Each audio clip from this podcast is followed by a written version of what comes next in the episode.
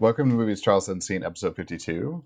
My name is Crossman. I'm Wilson. And I'm Charles. And this week we're discussing the top five movies of 2017 we saw and the one worst movie of 2017 we saw.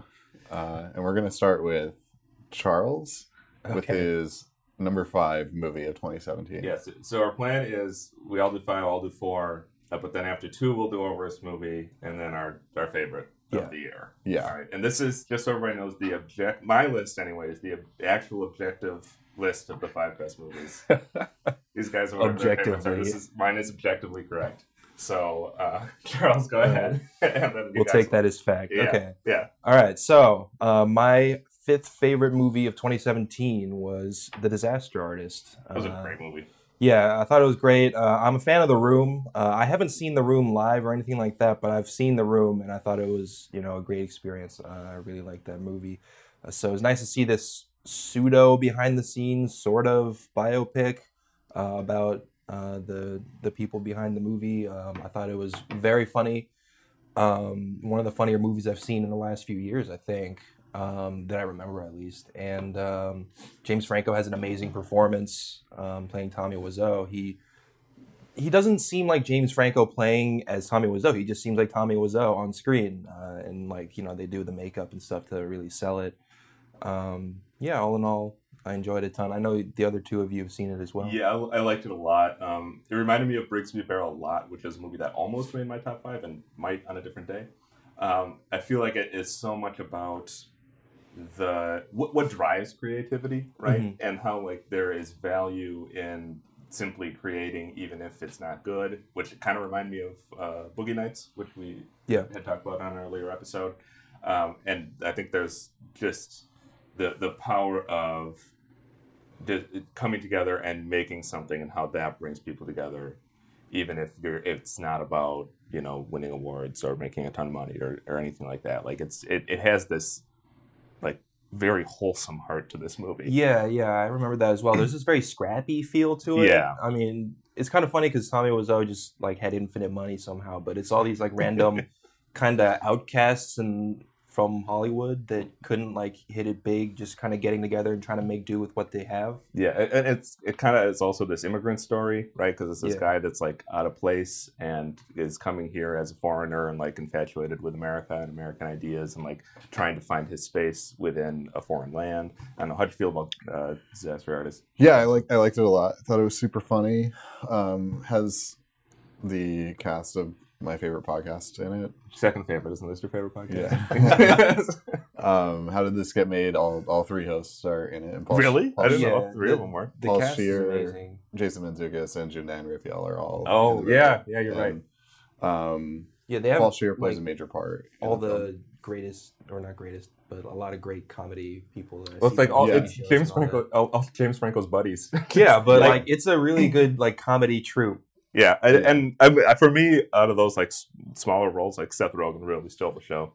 Like Yeah. just like as the straight man, that's like along for the ride with this weird dude, and like constantly baffled by what he's doing. Yeah. Yeah, Like that, I loved his role there. yeah, I liked it. I think it would have been easy to make the movie just like a joke about how goofy Right. Tommy Wiseau is, but Yeah. it's he's actually like he Kind of does. sympathetic. He is sympathetic. He does some bad things. Um, Yeah, the he- film, they but make him he's a also- monster, but also sympathetic at the same Yeah. time. Yeah, it's it's an interesting portrayal. Yeah, that's why the Dave Franco character I think is so important. Like Yeah. to have the, the this way in, like he's a normal guy that's like experiencing Tommy Wiseau as the audience does. Yeah, it's not like a cousin Balki kind of character right. um, from uh, Perfect Strangers. Yeah, I don't know. I don't know. I don't know that. it's a show it's a 90s show where this guy's like weird cousin comes from like eastern europe Uh-huh. and it's just like he's so weird and doesn't know how things work in america yeah. And I like, see. the- or like coming to America, like that, Yeah. that kind of thing. Yeah. Yeah. it's not that, right? Like it, it has a little bit more. It cares about this guy more than that,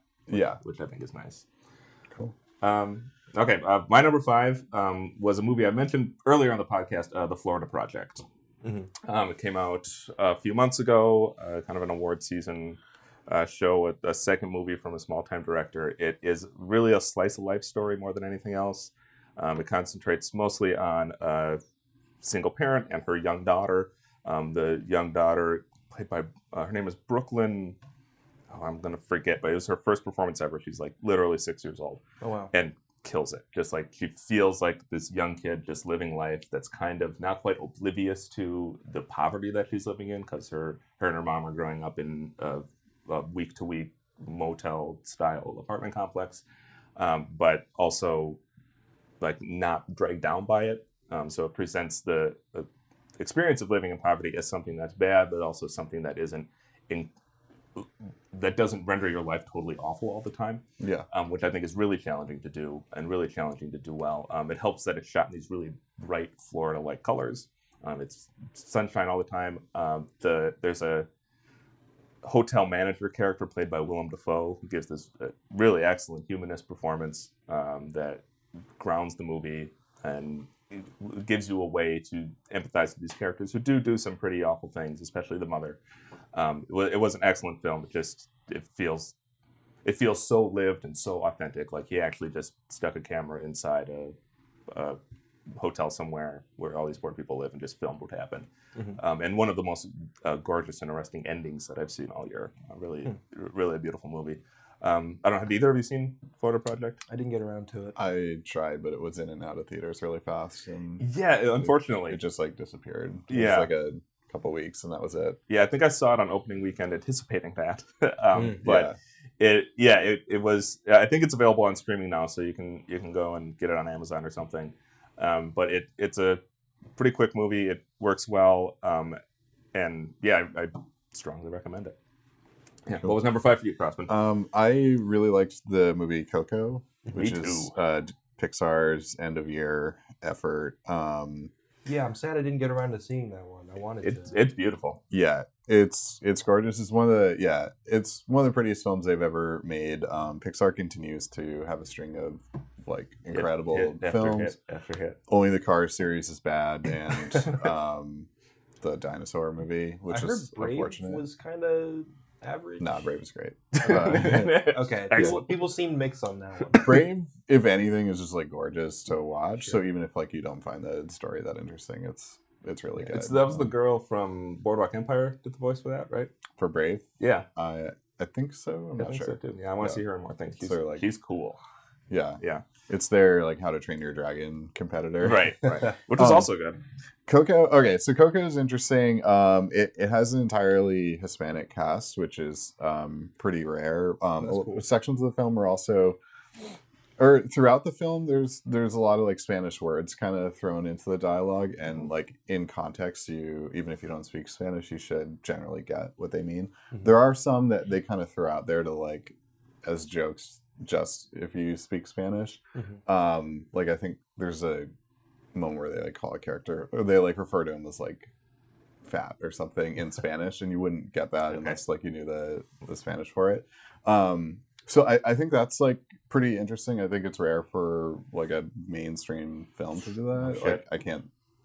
Maybe The Godfather like throws in some Italian stuff, but Well, Godfather that- two. Yeah, Um, th- yeah, Well, because I, I've seen the first one. There's still sections where it was just Italian. right there, there, there's a lot because um, Godfather two, uh, the De Niro was the first actor to win a Best Acting award for a mostly non-English role. Mm. Yeah, but Yeah. but this wasn't in. There weren't sections that were like only in Spanish. They would just like throw Spanish words into Yeah. the dialogue, and So it's this code switching. Thing. yeah, yeah, which feels Yeah. to me it feels authentic. I don't speak Spanish. I didn't grow up around Spanish speaking people. yeah, um, but it rings true. And what I've heard is that it's an accurate representation of a bilingual speech. yeah. It's Spanglish, right? Yeah. That's that's what it is. Um, and yeah, it's a very like cute story about like family, and um, they go to the land of the dead, which is like allows for like all these very fantastical elements, and that's when the film like really becomes like gorgeous because the land of the dead is like all these neon colors and neon Yeah. characters. Well, that that shot when he Yeah. gets off the bridge, like to the land of the dead, and you see the entire city, Yeah. and it's just it looks like it's just lit up with neon lights the whole time, but like not gaudy. It's just Mhm. huge and complex and rich. Yeah. Mhm. And there's a complexity to the storytelling too, where it's not like here's good characters and here's a bad character and like the bad characters after the good characters. There's there's Yeah. like a lot more like intertwining elements to it and yeah, and they, they move the Like- audience sympathies around. yeah, changes that you don't expect and um it, it's hard to say without spoiling it. Um um there's also uh great like animal comedy characters too. There's fucking there's, dog. there's a Mexican hairless dog, Yeah, uh, and it's super funny. yeah, Uh, Okay, I feel like, those can get annoying sometimes, so that's good. No, no, they They- go, they do a good job of like having the dog like be the a lot of the source of the humor. Okay. Um, yeah. Well, they, they Great. temper the use of the dog. yeah, I mean, I remember one of the things. There's a lot of stuff I like about that movie, but the the Yeah. use of um, the use of music because it's really a movie Yeah. about music. really, really good music in Um, the film. and and Lots specifically Mexican guitar driven Mhm. music. Yeah, yeah and and that was that was incredible to me the other thing it just in terms of uh, pixar's nuts and bolts storytelling skills like that's a complicated world that they're setting up. Yeah, and they explain it to children in a very clear way that is necessary for the story that doesn't feel stilted. Mhm. and like when you watch it, it it doesn't feel like oh they're pulling off something amazing here but I, when you reflect on it after watching the movie you're like holy shit they explain like this entire different mythology in 10 minutes. I think that's the genius of like Pixar's storytelling is that they're able to get away with like really complex, or they're not afraid of telling complex stories to Right. kids. right because yeah they know how to And the worlds that they set up are are in general very complex. Like Toy Story, there's Yeah. a lot going on, a lot of characters. Um, Finding Nemo too is like Yeah. There's all these- really really all complicated. these rules Yeah, so many rules in, Yeah. in these things and coco it probably is even more complex than those like there are like they have Mhm. to have the picture in a certain spot and they have to get they can be in this world for a certain amount of time and then something happens and after that there's a way to rescue people and it's like yeah. There, yeah, there's like a Back to the Future element to Yeah, it where yeah. he's like he's Yeah. disappearing and like Oh, no. he needs to like get home. yeah, yeah Yeah. so yeah, there's just a lot yeah a lot going on there it, it was a great movie i thought it was gorgeous Yeah, yeah and and, and it appeals to adults too in a, in a way that good kids movies do um, Yep. yeah. I always try and see Pixar films in theaters. Right. I think they're a good choice some of the best storytelling is happening I- in animation. I've said this before on the podcast, Yeah. and Pixar really leads yeah, you're, you're not Pixar wrong. and Laika. Yeah. Yeah, you're not wrong. Um, all right, Charles, what's uh, what's number four for you? Uh, my number four was Ladybird. Yeah. Um, I feel like that's not the kind of movie that I normally would go out and see, but there was a lot of hype around it. Uh, a lot of like excited people on Facebook talking about how great it was. Uh, they were talking about how it's like the highest reviewed movie on Rotten Tomatoes. Um, so I'm like, all right, uh, I'll go check this one out. Paddington 2 might beat it. Paddington one really? is good. Paddington 2 is currently 64 for 64 positive reviews.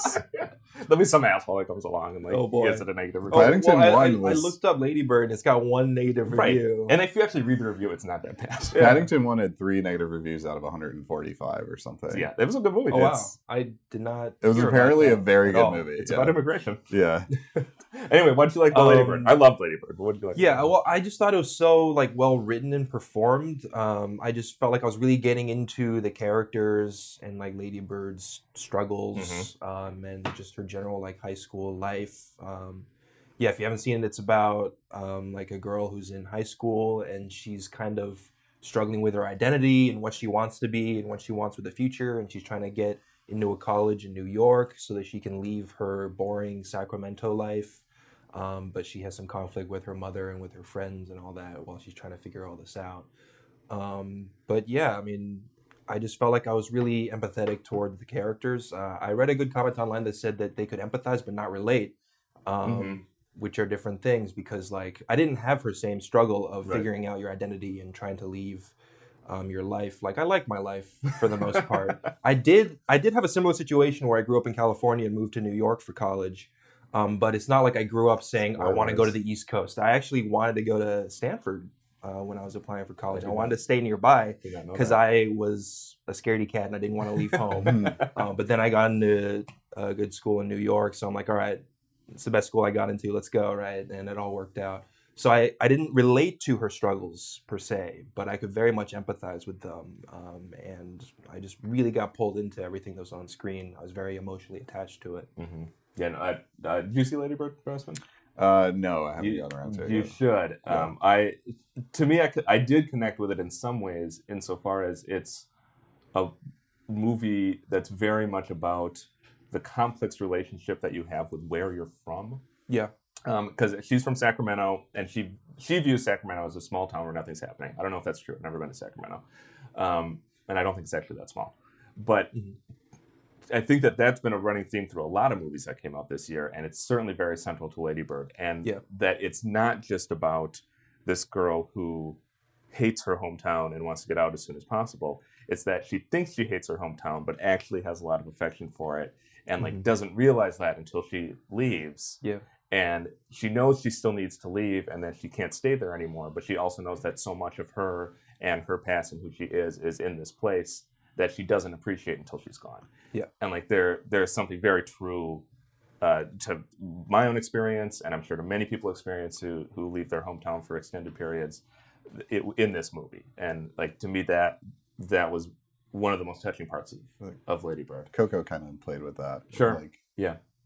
he's sort of feels trapped in his family and, and hometown, and Right. not until he leaves does he Does he recognize the value of it. Yeah, they, and but yeah, but then he comes back, right? Yeah.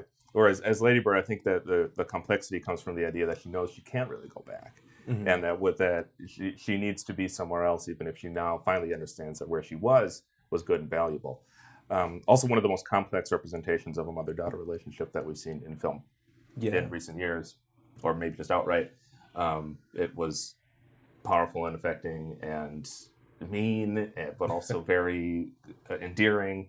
Um, it was funny that they had this huge argument uh, while they're shopping for dresses. yeah, and she's she's saying like, "Oh, you're you're being really passive aggressive, mom. I really hate when you do that." And then suddenly the, the mom like picks out the perfect dress. right. They're like, "Oh, it's perfect." Yeah, they Like, just like drop it, right? Like completely switch over to buying the Yeah. dress. Uh, it was adorable. yeah, and that, that's the other thing. This is a really funny movie. Yeah. It's a really Yeah, it funny was movie. hilarious. Yeah, uh, it- I which was is cracking up a lot, and like I don't know, a lot of the humor just felt very close to my sense of humor. yeah. Well, and it's way. not. It, it doesn't feel stilted, right? Like it's it, it's a style of humor that just feels like it's coming from these characters, not from a line. yes. Right. um, and I think that's really tough to pull off. Uh, this is also a movie, another uh, theme that I think we see running throughout 2017. First time directors making great films. Greta Gerwig had not directed anything before this, and she's pretty young. Yeah, like, uh, she acted in several things. She paired up with Noah Baumbach on multiple excellent movies. Mhm. Um, my favorite of which is Mistress America. Frances Ha is also really good. Mhm. Um, but this was her first time directing a movie, and it doesn't look like it. Like, it does not look like a first time directorial um, effort. And uh, credit to her. Um, Yeah. so, yeah, that, that blew me away as well. Um, speaking of dresses and Greta Gerwig, apparently during the prom scene, um, she showed up on the shoot that day in a prom dress to, to shoot the scene. And there's pictures of it For, for solidarity. yeah, f- floating around the internet. Um, but yeah, I love Lady Bird. I think that's a great pick. Um, another one that almost made my list and might on a Mhm. different day. Um, my number four uh, was a drastically different movie. uh, I saw and loved um, A Ghost Story, Huh. um, which is a movie I'm sure both of you would hate, but I loved it. um, I'm not sure if I heard of it. It's Um, Casey Affleck. it's Casey Affleck, um, but don't let that deter you because he spends most of the movie in a head to toe sheet with holes in the eyes, sort of the like a ghost. his Daft Punk performance, essentially. Right. Um, he has maybe fewer than five lines. Um, the premise of the story is that Casey Affleck and Mara Rooney are living in a rather ramshackle small house. They're a young couple. Within the first 10 or 15 minutes of the film, Casey Affleck dies in a, in a freak car crash. That's it.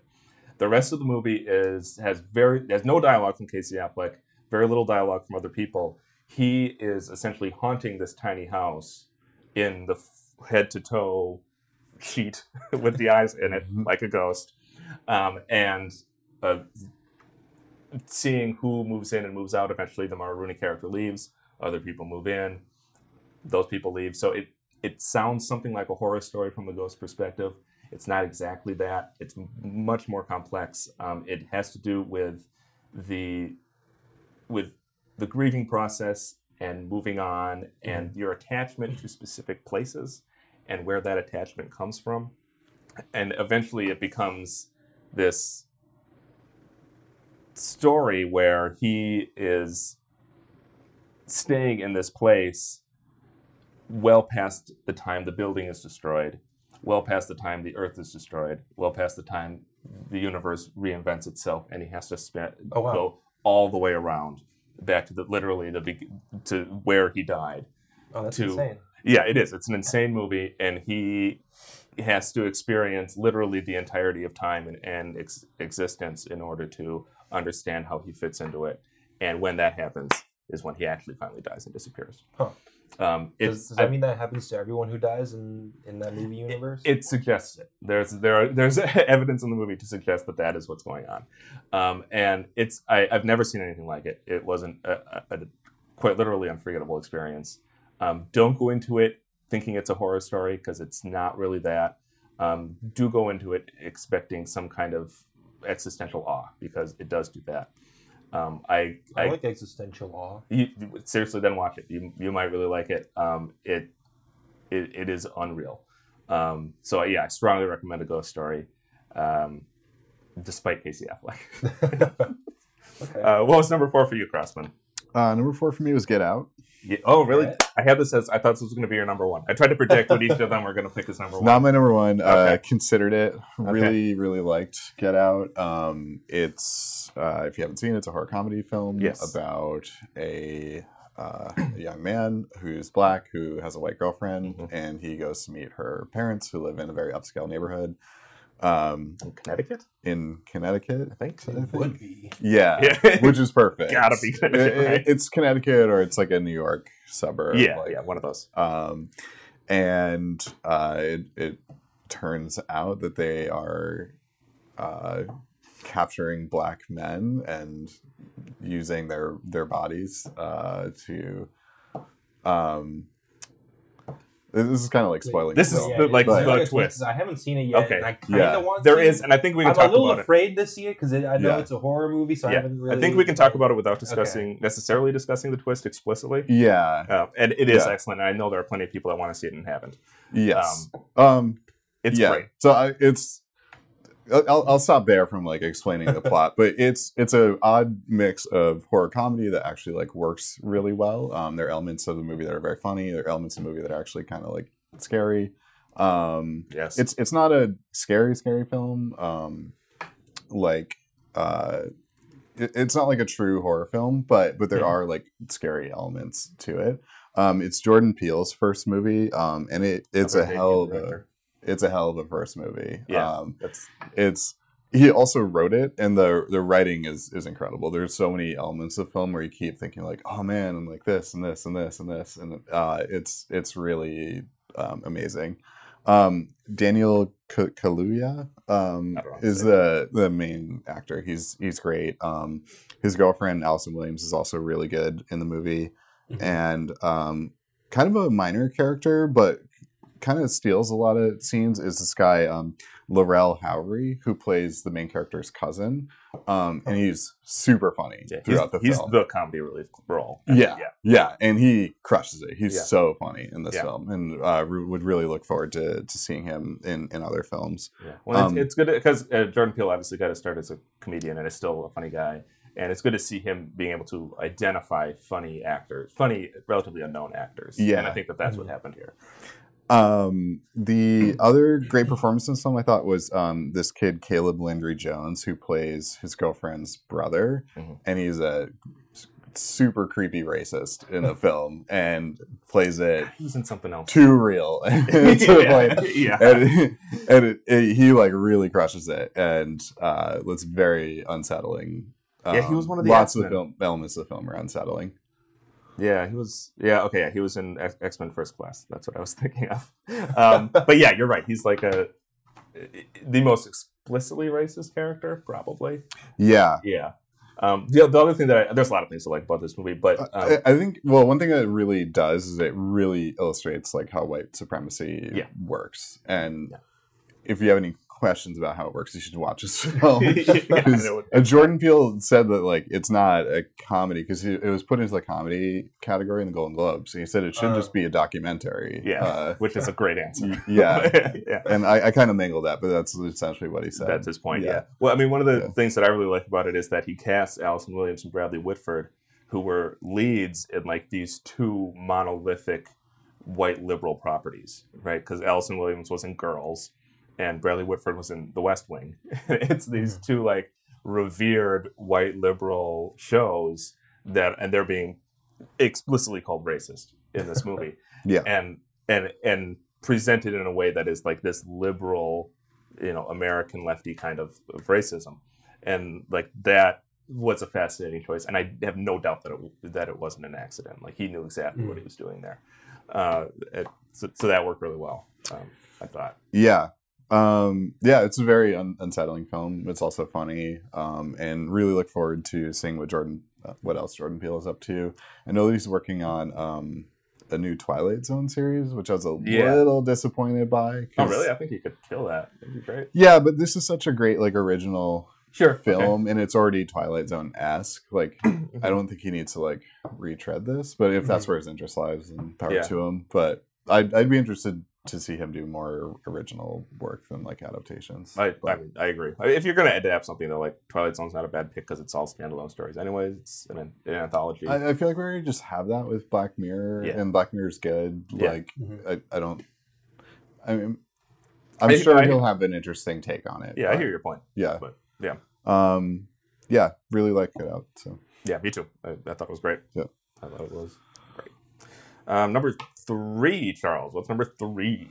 All right, my number three was Star Wars: The Last Jedi. Yeah. Um, I had a hard time figuring out how I feel about this movie and where I wanted to put it on the list, but I knew that you know it's a Star Wars movie; it's gonna make my list. I thought it was going to be your number Um, one. I missed on both. oh, of you. yeah, yeah. um, I've been I've been kind of pulled back and forth with this movie, I guess. Um, like trying to figure out how I really feel about it. I need to see it again. I haven't had the time. It's a long movie. I need to see it again, preferably in theaters. I'm gonna try. it's Um, a somewhat maligned film.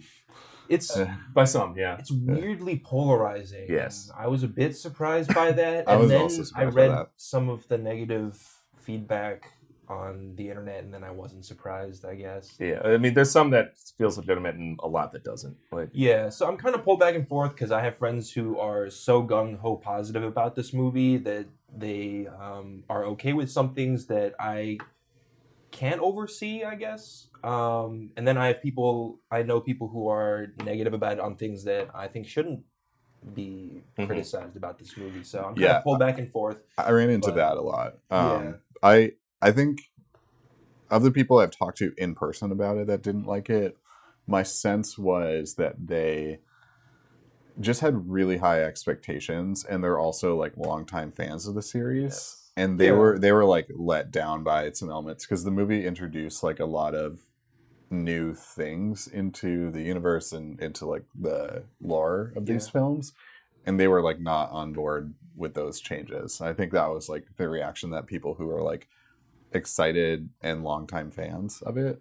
Hmm. Whereas like I went into this film with like pretty low expectations and I had a really good time. Like I really Mhm. enjoyed the film. It didn't make my top five, but I enjoyed this film a lot. Yeah, Um, well, it, it's not on my, my top five either. It was probably top ten. Like, I loved it. Like, I, I think it's in a Yeah. strong contention for just my favorite Star Wars movie. Outright. Mhm. I think it's certainly in contention for one of the best sci-fi movies of the 21st century. Mhm. Like, I thought it was excellent. I it it scratched a lot of itches that I had when it comes to Star Wars. Like, Yeah. I, I I loved it. I really did. Thought it was Yeah, great. I don't know if I would put it beyond any of the original trilogy. Now, I don't know how much of that is nostalgia speaking, but I just love the original trilogy Sure. so much for what it is. Um, but I can appreciate this as probably the most complex Star Wars movie. Yes, There's so yeah. much different messaging in it, both speaking about the type of story that Star Wars tells. There's some social commentary, um, but there's also some meta commentary about Star Wars Mhm. and about Star Wars fandom So as much. well. It's just there's so much going on in this movie, and I like what it was trying to say. It kept me thinking about it beyond just oh, you know, like when I watched The Force Awakens, and you're like, when you're done with it, you're like, oh, who's Snoke, who's Rey, and that's your that only movie's question. not about anything. Yeah. Yeah, that's your only question about that movie, really. Um, whereas here, you really have to think about, you know, what Star Wars means to you Yep. and things like that. And I thought that was very interesting. It kept my brain working on it after. Yeah, and I think that's a good way to put it. What what Star Wars means to you, right? Because that, Yeah. that that's so much what this movie is about, and like what Star Wars ought to mean to you. Yeah. Because I think this it, there there's this uh, dynamic here about what the audience wants versus what the audience needs, Yeah. and if you go all the way towards what the audience wants, you're making pornography. And Yeah. that's not art. and I think if you go, and this movie is tending much more towards explaining to us what Rian Johnson thinks we need and how we need to be interacting with our fandom. And that is, a, I think, an important conversation to be having right now, um, and Yeah. really complicated. And his answer is not as simple as kill the past. He's he has more going on than that, right? Like that Rey holds Yeah. on to I the mean, there's stuff about appreciating the past as legends right and and uh, uh, appreciating it and valuing it but not holding on to it not fetishizing it Yep. right and that, that's why i think that last shot with the kids that are playing in the on the casino planet or whatever and they're not they're recreating with their toys the stuff that we saw in this movie they're not recreating you know the death star run in episode four or something like that Yeah. they're mythologizing what just happened. They're they're gaining new myths, and they're they're children, and we should not be interacting with our our movies and our fandom as, as children do. Yeah, the film is taking a lot of criticism for that whole section, the casino section, and yeah, it, that I- misunderstands the movie. Yeah. I, I really actually enjoyed that section. I thought it was Yeah. one of the better parts. That was super funny because they introduced a lot of like weird Star Wars characters, and um, it kind of opens up the world. Say like, hey, like there's this other like element of this universe that There is are like, rich people in Star Wars universe. Yeah. yeah, yeah, It's and they're also shitheads. People Yeah. complained in The Force Awakens Yeah. that there was no world building, right? And Yeah. we got some world building here, and people are complaining about it. It's like, Yeah. what the fuck do you want? Yeah, well, and it's such a great take on the Mos Eisley thing, right? Like it would be easy to like like they did in Force Awakens to just send them to another like dingy Shady backwater bar somewhere, Cantina, yeah. right? And like they don't do that. It's a and clear Mos Eisley reference. So Right. when they're coming in, they're like, "This is the worst place you can go to." Yeah, exactly. Yeah. Yeah, These are this the is- worst people in the galaxy. Right. You got a rich galaxy. people. Exactly right, and it's such a great take on the Han Solo character, right? With the with Benicio del Toro's guy, who is like you, you Yeah. they're, they're setting him up to be this scoundrel with the heart of gold, and he's going to actually save them and come around and not be in it for the Yeah. money. It's like no, he just is going to turn on them immediately and disappear and take all the money, Take his money and leave. and that's it, and not show up again. In and the like, real world, that's what Han does. right, of course it is, right? Like, and and that's such a great critique of that trope. Yeah. Um, and to not understand how that fits in with the rest of the film, I think betrays a very clear lack of media literacy in so much of our audience. Also, one of the cooler scenes in Star Wars where the big ship like goes light speed. Oh, yeah, the other awesome. ship. That I was should watch Holdo again. maneuver. See, I, Yeah. I was joking about how I couldn't see it again that same weekend because it would still be in the screaming crowd territory of movie release. Mhm. Now, I appreciate that for my first viewing where the crowd's all pumped and they're all cheering for what's going on on screen. yeah, But I want a more pure viewing for my second one where everybody's just completely quiet and I can appreciate the 10 seconds of silence for that scene. Yeah, Yeah. I, I, I'm not convinced that you'll ever get that scene quiet unless you watch it at home. like, I think, I think that Oh. crowds are gonna like go nuts no matter what. yeah, Like, that scene it's- is awesome. It's, It's so cool. Yeah. I mean, we always talk about like the plot elements of this movie, but we forget how cool the action scenes still are because it is a Star Wars film. You Yeah. still want at least some action, and the action is still very well done in this one as well. Yeah, I mean, so I think Rian Johnson is so.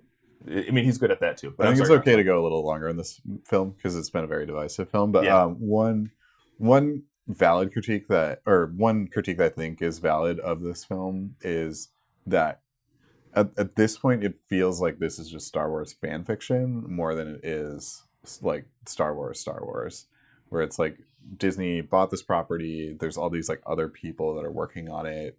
There, it's there's a few different people who've like done the past few films, so it it doesn't feel like as cohesive as like the singular vision of of Lucas was. Um, I think Yeah. uh, fan fiction has a negative connotation, Yeah, and I think that if we Yeah. follow or if we track with that negative connotation, that Yeah. criticism lies much more squarely with Force Awakens. Like I think that movie, that's fair. that's much more clearly fan fiction to me. Like Rey is cast as a fan of Star Wars in that in that movie. Yeah. Um, to me, this movie And it's like a retread of A New Hope. very, Yeah. very obviously. Yeah. Uh, to me, this movie is really uh, just a critique of that movie, right? Like this is just Rian Johnson saying, "JJ, you're not understanding what we're doing here. You're not actually JJ still has creative control of, Yeah, of yeah. the series. The I next think that's bad. I, I, I- I worry agree, about 'cause, how that'll make this trilogy feel since it's like the first two movies are fighting with each other and then we got the guy who made the first movie doing the third movie so There's as also- a trilogy this might be in a bit of trouble There's been a lot of swapped directors for these films too. That's always a really bad sign. Well, they, they fired the uh, Colin Trevorrow Book of Henry guy, so that was probably a good move. probably a good move. yeah the other Yeah. squabbles were for the han solo movie Yeah, that's true. Which I'm a little worried about could that portend uh, some Yeah. issues with that. yeah, one, but- and Amelia Clarkson in I think, and Yeah, but they also cast the guy from I've uh, seen her in bad movies. yeah, the, the guy in uh, Hail Caesar that played the cowboy is, is Han Solo. Oh yeah, yeah, yeah. Which I am very Alden ex- Ehrenreich. He has an is im- name. impronounceable name. and But isn't Donald Glover in it too? yes, Yeah, he's, he's, he's young, young Lando. Lando. Young Lando. Yeah, Yeah, he's that- he's that is great. pretty awesome. So yeah but I'm actually uh, cautiously optimistic because of those two. yeah, we'll, we'll see. I think um, I think Disney owning everything is bad, Oh, and obviously, yeah. uh, J.J. Abram- Abrams being in control of everything is, is bad. He needs to be a second unit director, like, or he needs to be just a producer, because I think he he can conceptualize things really well, and he directs action scenes great. Like his action scenes look really Yeah. good. Um, he doesn't tell stories well, and he Mhm. doesn't articulate characters well at all, and he never has. Yeah, I think it would have been nicer to have someone who could like really tie all these Yep. stories that they're trying to tell together. which is- and it feels a little frantic at the Yeah, moment. which is why I think the MCU has been so successful is that they have the Kevin Feige figure who can really like lay down the law. Like Yeah. he can do producer driven Yeah. storytelling. I definitely get the impression like they did not write down a plan for the entire trilogy. They just decided we're going to make a trilogy because that's how Star Wars Right. films have been made, and then they threw out the Force Awakens. Well, I think yeah. Disney paid a lot of money for these films, and they need to see a return immediately for their shareholders, and so they're they're going to keep pumping out films. Yeah. Like, we, we're already getting a fourth trilogy. yeah, Um, could- all all of them are going to be directed by Rian Johnson. I wouldn't be surprised to see more TV shows coming. Yeah, and, yeah. yeah, Yeah, we're yeah we're going to get a lot of Star Wars. yeah, That's what I've heard. and also rip to the uh, extended universe. But yeah, yeah, whatever. there's awesome stuff in the extended universe, and it's really unfortunate that they've, they've Well, you can- decided Well, to. you can go still away. read it. everything you need from the extended universe. You still have with you. Yeah, you can go read those as, books whenever you uh, want. As Yoda said. It's it's just unfortunate that it's not a part of the lore because like with the first three movies, it was like Yeah. yeah. um, Oh well. Yeah. Okay. Um, my number three was is uh, Mother! Exclamation point. Um, have, did either of you see it? I did not. Everyone who saw it except you said it was terrible, It so I didn't go see it. one of the best movies I've uh, obviously one of the best movies I've seen all year. Um, it was uh, until I saw the next two on my list. It was firmly number one for me. Huh. Um, I I loved Mother. I thought that it was it's it to, just to put the cards on the table. It is a Christian allegory. That's what it's about. Like this, this movie is about the Bible, and it is about uh, our treatment of faith and devotion and God and creation. And what Aronofsky does here that I found most fascinating in a movie rife with fascinating things is cast uh, Javier Bardem um, plays the God Jesus figure. Jennifer Lawrence, and maybe her best performance since Winter's Bone, plays the mother, who doesn't really fit as snugly into the uh, biblical metaphor here. Um, he what Aronofsky casts Javier Bardem and God as both creator and creative. So he is a person who creates all of life, but he is also a person as an artist is a person, and, and as an artist creates. And drawing that meta- metaphor is a little bit e- egotistical if you're an artist like like Aronofsky is, um, but I think he makes a really compelling point about our devotion to our our deity and our gods and our religions, and how that tracks with our devotion to art, um, and also Christianity uh, specifically. It feels to me like the question that he was asking when he entered this movie is, "How do you make the Bible a horror story?" And his answer was, "Tell it from a woman's perspective." and that, which is exactly what happens in this film. Most of it is told from very tight focus on the Jennifer Lawrence character. We, we're very much experiencing the movie as she experiences it. Um, I think that if you understand this movie as just a series of bit- biblical metaphors, you're misunderstanding it. Um, I think that there's much more going on. I think that it is about how these stories and how faith can be, uh, how God's love can be something destructive and selfish Mhm. and how the demand that God makes on us to love everyone and to be around and, and to take in everyone and to welcome everyone is actually a very self-centered demand and a, a, a very dangerous request Hmm. for people to make. Um, and it's it's a complex movie. I think it stands up to many multiple viewings. I think it is probably the most misunderstood movie of the year. Um, everybody should watch it, especially Christians. Um, I think that it's a, an excellent companion piece to Noah, Darren Aronofsky's last movie, also about faith, also Hmm. about the dangers of faith and the dangers of believing too much and believing not carefully. Um, and Mother takes it to another insane level. Um, I I loved it. I think everybody should watch it. Yeah.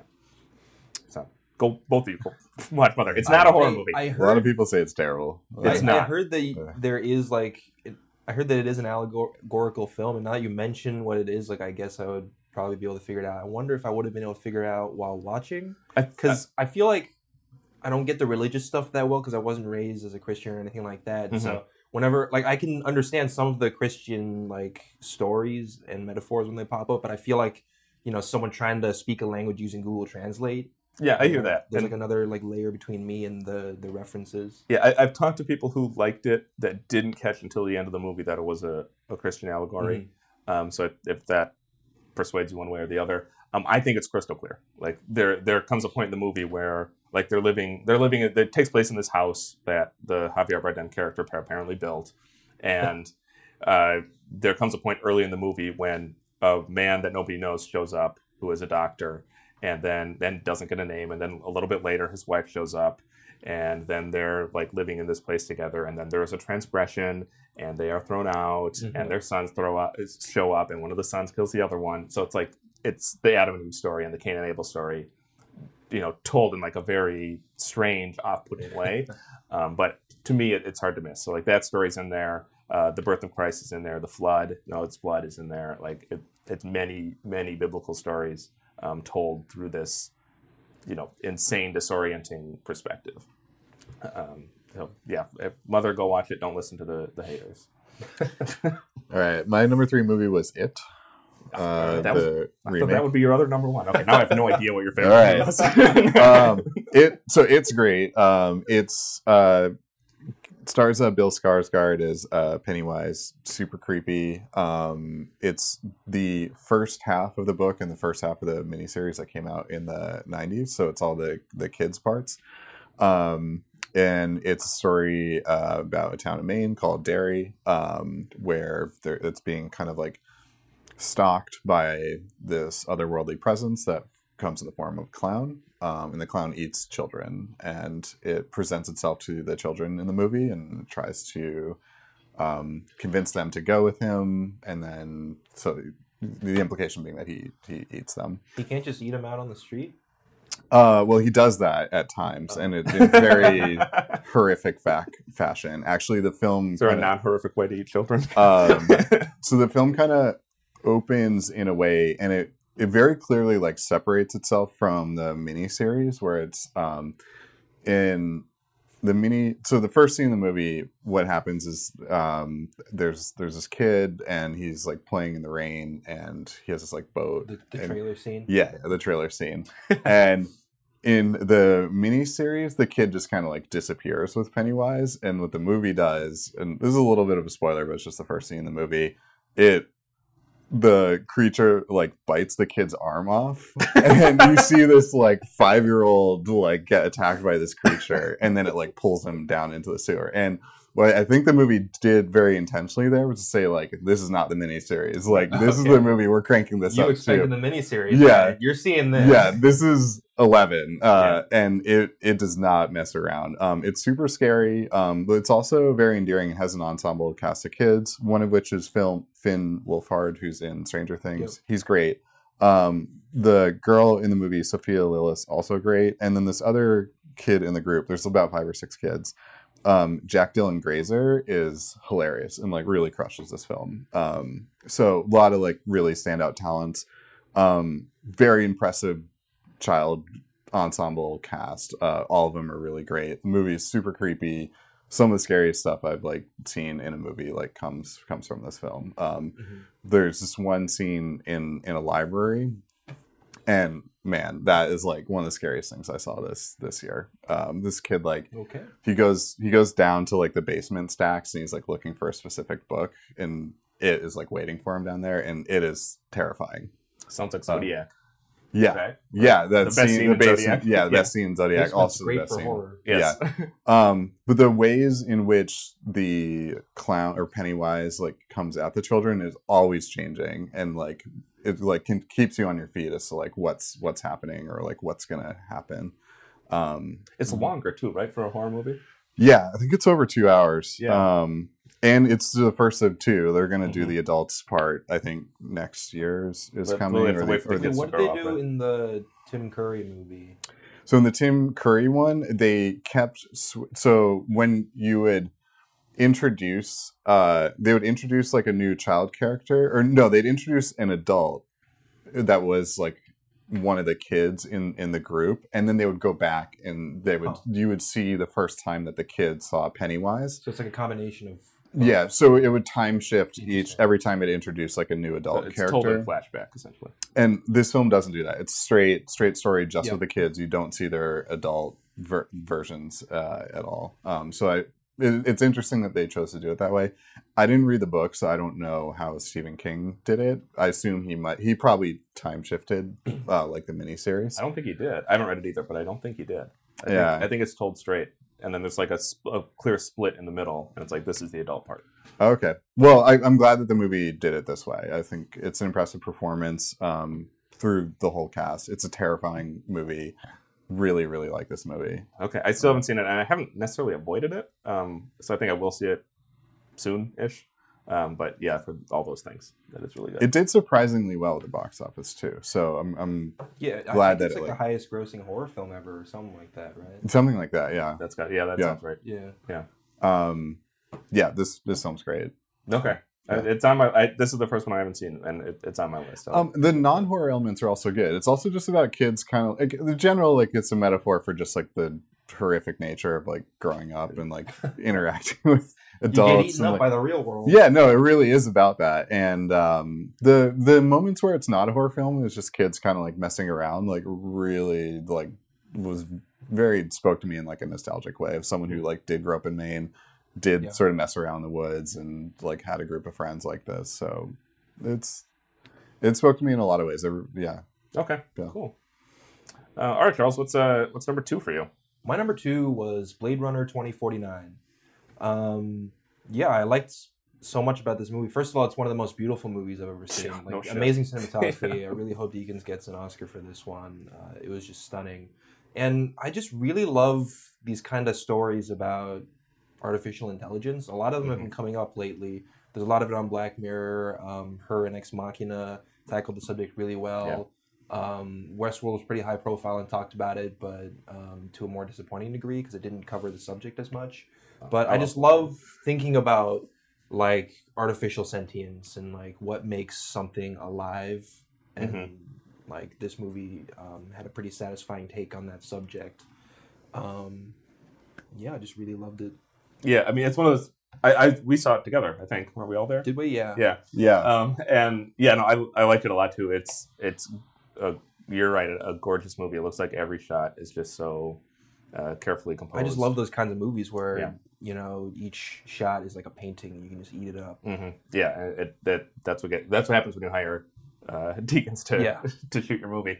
Um, and also one of the great gut punch moments in movies this year yeah. when The um, story had an amazing kind of fake out. Yeah. Well, there, there, oh, well, we, might, we might be thinking of different things. But Okay. what, what one were you thinking of? Well, I was thinking about when you find out that Ryan Gosling isn't the. Oh, that's the- not the what I was thinking of, but yes, the that movie. too. Spoiler. But, Yeah. yeah. Oh, my bad. No, whatever. But- yeah. but- um, but yeah, no, you're you're right. I like that a lot. Like that. That is it's similar to Star Wars in that respect, right? Because that was Yeah. the other great moment in Star Wars is that Rey's parents were nobody. Yeah. Um, same thing here. That he's not the chosen one.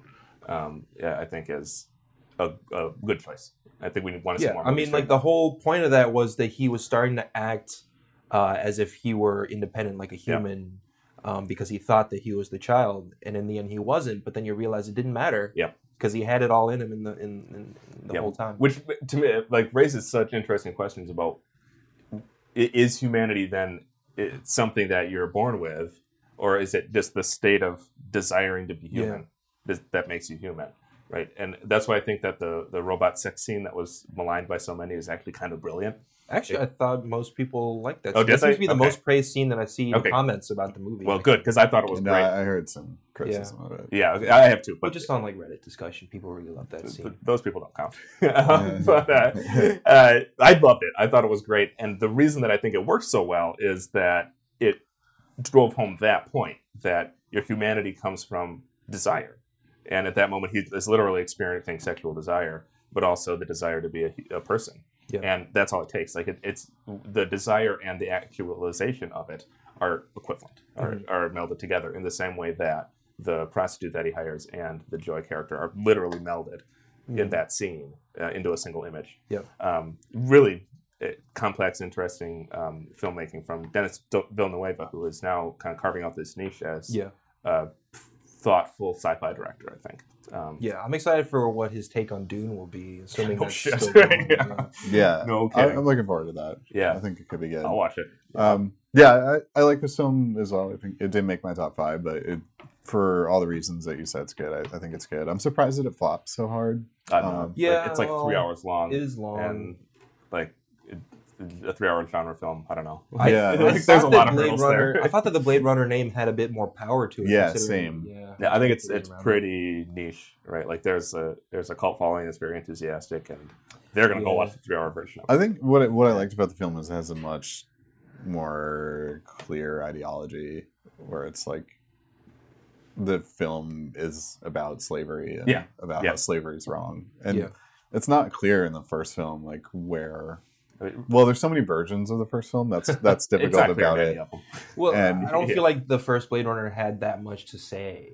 I don't. I think it's overrated, honestly. Like, Yeah. I mean, overrated is like an obnoxious criticism of anything. Like, I realize that, but I think it's kind of just. Well, we also saw the original in theaters. I- I did and not. The version that we saw in theaters was a different version from what I had ever seen, and that Yeah, I think the version the in theaters was a good version of the film Okay. Yeah, I liked it a lot it was more when I better. saw it in theaters. Was that the one with the unicorn or without the unicorn? with the unicorn. Okay, Yeah, because I think there's a version without the unicorn.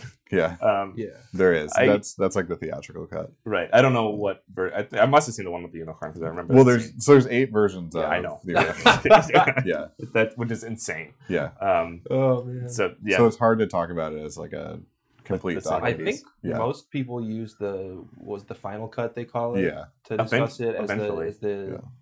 definitive it's like the authentic. version. it says version. final. Well, yeah, but like you know, Yeah. Um, people agreed. Uh, but the gut punch moment I was talking about uh, was he has this what I felt was a really affecting relationship with the Joy AI, Yeah, um, and she eventually like gives him a real name because he has his robot name, his replicant name that is I forgot what it was, just like a series of characters. K. K, yeah. Um, and she says, "Oh no, your name is Joe. You're going to be Joe from now on." And he's like, "All right." And she ends up dying. Um, the bad guys kill her, and then he finds another version of this product who calls him Joe. An, an advertisement An of her with the same uh, body. and it's it's just this moment like, "Oh, that wasn't anything real." yeah, that was devastating. yeah like Yeah. that was that hit really hard i thought that that was that was really well done um so And yeah it, it raises an interesting discussion about the Joy character yes because she could be the more simulated intelligence, right? Like the Yeah. VI versus AI from Mhm. Mass Effect, where Mhm. I don't know, like my biggest struggle with this AI discussion is where you draw the line between something that's sentient and something that's simulating sentience. And it seems like they were implying that joy is a simulated sentience that just appears real, but it's like where do you draw that line? I'm still trying to figure that yeah out. Yeah, and i mean it might be a line that's different to everyone because his experience of joy was that he was a person Yeah. right like he understood her as a person and interacted with Yeah. her as a person especially by the end of the movie um or the end of Yeah, but in the problem is if she's programmed to react that way Right. in all cases. right so like how, is what's important his individual subjective experience or is it there's some objective standard who knows that's yeah, one of the big it's hard to questions Yeah. Um, but yeah, great movie. Good pick. Um, our number two. Yes. Yep. My number two was a movie I actually saw pretty recently. I'd slept on it for a long time, and I should not have. Um, Columbus. It was grossly underwatched. I Uh, didn't even hear about it. Yeah, I I don't have think I heard idea about what it at all. about. okay. Yeah. Okay. Um, it's kind of. Uh, so the premise of the story is it takes place in Columbus, Indiana, not Columbus, Ohio. Um, John Cho plays the son of an architecture uh, professor Now I'm really sad I didn't hear about it. yeah, uh, John Cho is great in it. Um, he is he lives in Korea. He is forced to come to this tiny town uh, where his dad was not from. He's just going to give a speech there, and he gets stranded there as his dad uh, is in a coma, essentially. Um, he meets a young girl that is from this. He's John is in his 30s or whatever. He meets a, a young girl. She's 19 or 20 who is from this town. I'm pretty sure John Cho's in his 40s actually. Okay, well, he looks like he's in his 30s, so good Yeah. for him. um, yeah, he- that Asian skin. yeah, he uh, Haley Lu Richardson, who had not who had seen in Split. She's one of the other girls that's in Split, not uh, Anya Taylor Joy. Um, she's in this movie as well. She's from this small town and is uh, something of an architecture enthusiast. Columbus, Indiana, is known for apparently being a mecca for modernist architecture in America. There are many famous buildings uh, in this movie that Wow. uh, just sprang up in the middle of the Midwest in this town. So I'd not heard of that. That sounds awesome. Yeah, it's a it's a fascinating movie. It kind of plays out as though Lost in Translation took place in the Midwest. It, it feels like that. Um, it is another first time director who's a, a guy that only goes by his first name that I'm going to struggle to pronounce. Um, Koganda, Koganada. I think it's Koganada. Um, so he has one name. This is the first thing he's ever directed. Um, it does the Kubrick esque thing where it will he will situate. It's a lot of split shots. He will situate the camera in a specific place, focused on a building, focused on a room, compose it in a very specific way, and just have his characters move about within that frame without moving the camera very much. Um, seems like a very architectural way to compose a it- scene. yeah, exactly.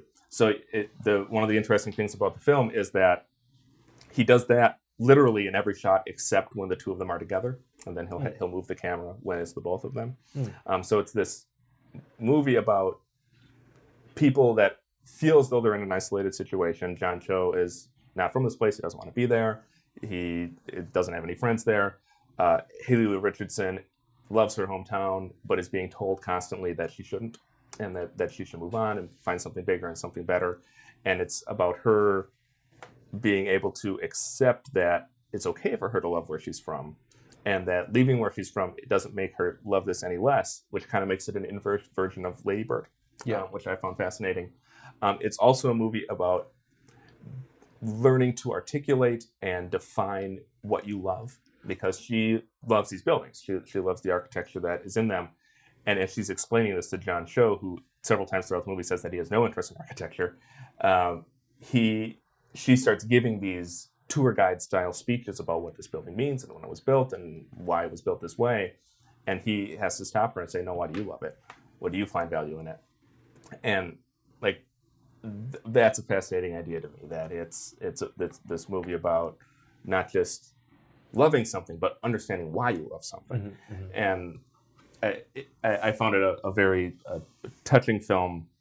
Um, another film about small towns that I think we see again running throughout 2017, uh, and I, I, I recommend it strongly. Just a, a quiet, small movie. It was in theaters for about two weeks, I think, but go watch it. I It feel was- like I got to see this. Yeah, I like architecture. I think you would I like it. John Cho. It seems like the perfect movie. For yeah, I remember. I, I'll was, see this. I remember watching it and thinking that you would like it. Yeah, Um, and I gotta check. yeah, I think out. you would. Yeah, it was really good. Columbus is the name of the movie. Uh, my number two movie was uh, The Shape of Water, Yeah. uh, which is Oh. Del Toro, Del Toro, Guillermo del Toro's effort this year. Um, stars Sally Hawkins, um, who is a deaf woman. She's a night janitor at a uh, a government facility, and the government, most likely the CIA, has captured um, what's essentially a merman. The creature from the Black Lagoon, the right? creature, which looks very much like the creature from the Black Lagoon. Um, Octavia Spencer is her friend and another janitor. Uh, really great performance from both of them. And uh, Michael Shannon is kind of the guy who's like captured the creature. Um, and then the creature's played by a guy named Doug Jones, who played some of the creepier things in Guillermo del Toro's older films. Um, it's hard to talk about this film without spoiling elements of it. Um, it's important to know that Sally Hawkins is uh, deaf, Mhm. um, and she signs throughout the movie, um, and it's one of the ways in which she kind of like connects with the creature. Um, and it's a lot about um, actually a lot. It's a lot about people who are like really on the edges of society. It takes place in the '60s, so she's a deaf woman. Um, the her her friend um, is black, like, and they it's implied that they're like on the South or like in Virginia, so like on the border of the Her- South. Her neighbor's gay. Her neighbor's gay, um, Yeah. and it's a lot about how like all these like outsiders kind of come together Mm-hmm. to like accomplish something. Um, sort of similar to Brigsby or the Disaster Artist. Um, and then the other thing that it's very much about is it's about sexuality and how like Yes. it's okay to have a weird and different sexuality and the film kind of like negotiates that in in really interesting ways um and without spoiling anything um the it's it's a del toro film so there are like horrific elements of this film um, michael shannon gets his fingers bitten off at one point um and Okay, we got some Pan's Labyrinth in there. yeah so there's there's some gore in in this film and it's, Michael, it's light. Like It's- it's, it's not that bad. Yeah. Well, there's a moment later. yeah. Okay. that- Okay. yeah, Okay. Yeah. Yeah. I forget. Yeah, you're right. Yeah. yeah. um, Shannon plays a great tyrant in this film. He's he's really like it's not the fish man that's the scary part of the film. It's Michael Shannon, and he plays like a Man is always the real monster. he yeah he plays kind of this like manager level like kind of mid-level manager who's like a complete tyrant and is very scary. Um, and it's you know one of many many many great performances by Michael Shannon. kind of the perfect Michael Shannon role. Yeah. Right? Like he is so well suited for this role. It feels Yeah. like no one else could do it. Um, but I, I think the film is very radical in that it, it's mostly about like sexuality. Um, the having a disabled person be your main character is very radical. There's very few films that that have that. Um, and the effects in the world that Guillermo del Toro builds are is awesome. Um, all the details of a del Toro film are always Yeah. um, very ornate and beautiful and weird. Yeah, they're ornate, but they don't feel constructed. Right, like Yeah. these these places that like her apartment is the perfect example, right? Like Yeah. it, it feels like an apartment, but there's also like it's just rife with all these little details and all these little objects that he places all over the the, Yeah. the screen and just fills up this space. But it never feels like oh the director put a bunch of shit here, right? Like it it feels so. I don't even want to say intentional because that sounds Natural? Yes, Yeah. exactly. Yes, it feels natural. Exactly right. Yeah, um, Del Toro is one of my favorite working directors. I think he Mhm. had a lot of duds earlier in his career, and he's able to work through a period of B films and really come out as a great director. He's made some really terrible films. Um, the sequel to Blade is one of the worst movies I've ever seen. He directed that. Um, yes, he did. there are some other really bad films that he's made, and I think he's learned a lot from those experiences. And now that he commands a bigger budget, his films are excellent, and he's one of the most artistic working directors Yeah. right now.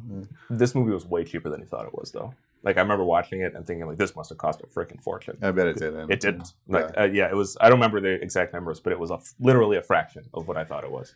Like it was way cheaper. Like he floods that apartment building, and it, it apparently wasn't that expensive to do that. Yeah. yeah, I think his. I think coming out of that B filmmaking experience is, Yeah. is good. I think you know, James James Cameron did the same Mhm. thing, and you know these he flooded. a they're able to do like so much more when you have the constraints of a lower budget and then realize you know how to like apply apply like what you've learned from Yeah. like b filmmaking Yeah, I, I, And- I, I'm sorry, I don't mean to interrupt, but I think we would be remiss if we didn't mention that uh, Michael Stuhlbarg was in this movie and gives another. He's the other scientist, the one that turns out to be a good guy and like helps them, you know, with their heist. Se- like there's a heist sequence in this movie, right? Like, yeah yeah yeah, like, he's great it's insane. and He- it deals a lot with the politics of the 60s Yeah. where uh, on tv they're seeing um you know what's happening in the south and Yeah. it also ties in with the red scare Mhm. a lot Yeah. um Because yeah, I mean it would be a, a spoiler to go further than that, but yes, it yeah does.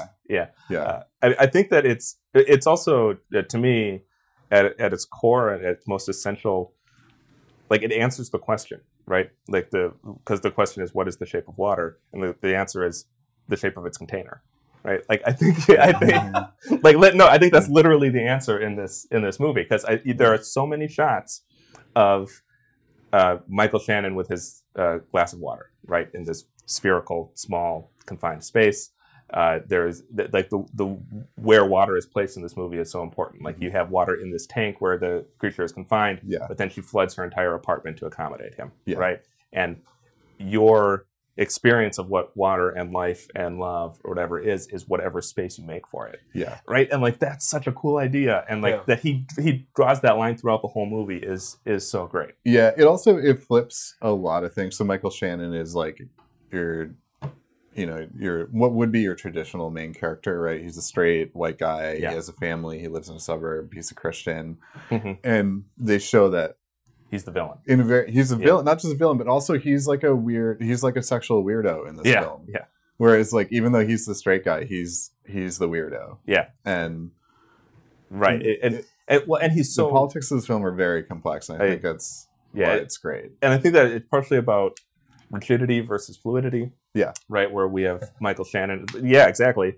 um, we have Michael Shannon, Shannon as this very rigid character Yeah. who cares a lot about the rules, and we have the the merman creature from Black Lagoon and Sally Hawkins' character who are very fluid and, and have a more feminine energy. Yeah. Del Toro, he always Yeah. starts with like very simple ideas, and he Yeah. said his only idea for this film was like, what if the creature of the Black Lagoon was actually the hero? Yeah. The Okay. film? Yeah. Great. and because all those like creature films from the 50s are about these creatures capturing women and taking them Yeah. away from society and then all these white guys go and kill the Yeah. creature and save, And save the her. girl Yeah. and the film is kind of like well what if the woman wanted to go with the creature right. Exactly. What if they and, fell in love? and what if the creature was actually had good intentions Yeah. and, And what if the woman is rescuing the creature?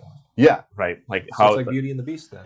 In a well no in, like because non-captor way. yeah like Yeah. less insidious than Yeah. yeah. Yeah Um, but yeah, no, I think that's a really good pick. I, I, I liked that movie a lot. a lot. yeah and it's still in theaters it's excellent yeah, it is. Yeah, Um, Yeah, and Del. Toro's another director that I, I will see in theaters, no matter, Yeah, no matter it- what the film is. Yeah, should- one of those should guys. Probably see that. You'd probably, I think everyone would like it. I think it's just Yeah. one of those movies that's It's really, it ends up being like cute too. yeah, Like, yeah, yeah, it does.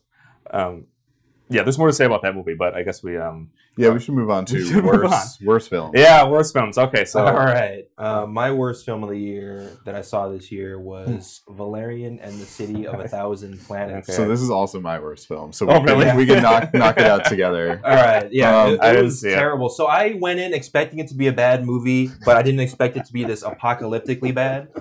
Uh, I thought I would go in and get like kind of a Jupiter Ascending sort of experience. Like a lot of people hated Jupiter Ascending. It I might think have been this the worst better movie than that Jupiter year. Yeah. Okay, I don't agree with that. Uh, But I I expected to go in and get like kind of a bad story and some bad acting, but some cool sci-fi scenes. yeah, But I got a really, really bad story and horrific acting, and not like maybe one interesting scene in the whole movie, and Yeah. none of the rest of the like not even this like expensive CG that they had was that interesting or good. Nope. Like there was one kind of cool action scene where they're in this. Uh, interdimensional marketplace where it's like a complete barren desert, but the store is in another dimension in that physical space. yes, So they're kind of fighting on two levels. yeah. So if you And put on these goggles, you're able to see this other, this like fourth dimension. Yeah, and that was the one Very, interesting very thing in the entire cool movie. idea. The premise of the movie is they go to this big space station that where thousands of alien races have joined together in this big combined space station thing, right? But they never take advantage of the fact that this is the setting. The most they do is they have a slideshow of what is on the station, and then later they have the main character kind of fly through it all on a rocket. But it's going through the exact same slideshow as when they showed you the the station at the beginning, so you don't see anything new. He never interacts with the station. It's bad. And um, Dane DeHaan gives one of the worst performances I've ever seen a lead actor give Yeah. in a high budget movie. I've never seen a performance that was so bad. It was extremely cringy. Strong contender for worst actor Razzie. Yeah, it, Yeah. I've never seen a performance so horrible in my life. I don't think it was just so bad. His voice was so distracting, and the the movie hinges on his relationship with his partner, uh, and how he has like fallen in love with her, and he's trying to like convince her to fall in love with him or something like that. And they have no chemistry. Uh, Yeah. They kind of look alike, which makes it very disturbing because it almost looks like their brother and They sister. do look like siblings. they're And not supposed to be so siblings. She's uh, Cara De- Delevingne or Yeah, something like that. Cara she's also a model, but she's actually good in this film, She- despite she might be the what's best happening around her. actress in the film. Um, yeah, for sure. Um, Ethan Hawke shows up for a brief stint late in the film, and I kind of wanted to. I was like, why do we have Dane DeHaan? Why don't we just take, get rid of him, put Ethan Hawke in the lead? Yeah. he would have done a much better job as the main thing. but he's like Um, 20 years older than. he, but he's a good. He's an actor. Okay. This is Hollywood. like Okay. Dane DeHaan doesn't act in this film. He's like stoically reading Okay. lines. He's not. He's given fine performances before, I think. He was awful in this film. Yeah, he's Um, never been this bad, but he was just so bad here. So, um, uh, I was disappointed by this film, which is why I think it's the worst film I saw this year. Um, Luke Luc Besson has done interesting things. Most I mean, most The Fifth notably, Element. Fifth Element. Fifth Yep. Element is a one of the best sci-fi films. Like period, it's Yeah. a great film. It's so fun. It's so well. It's so interesting. The world is so detailed. It hit the right level of quirky.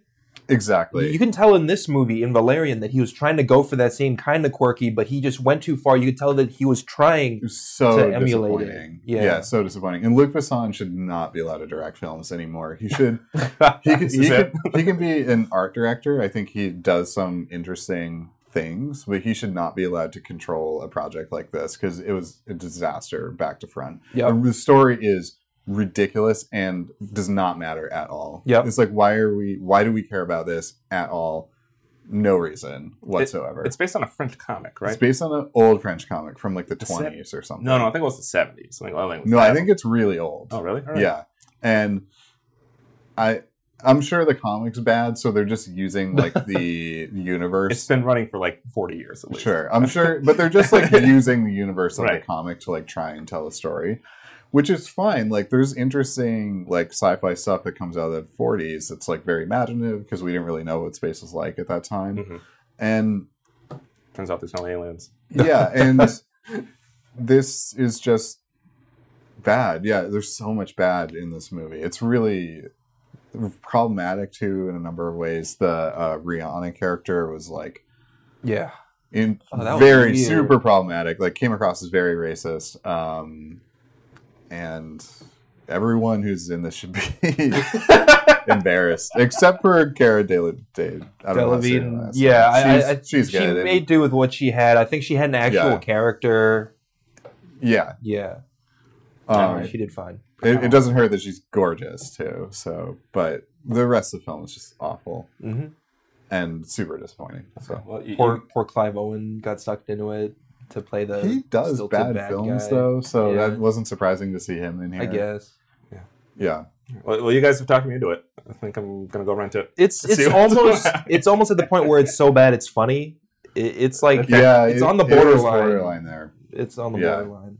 Jupiter Ascending, you're, it's a great comparison actually because that that is a that is a bonkers. Yeah, but see, that one was bad, but I thought it had some merit to it. It had some funny elements to it. It had some interesting like Well, storytelling. Eddie Redmayne was like, "All right, I'm gonna knock I this, loved his knock this out of character the park." because his character was so bonkers that it Yeah. was interesting and funny to watch. Yeah, And like, I mean, the the ship design in that film was like amazing.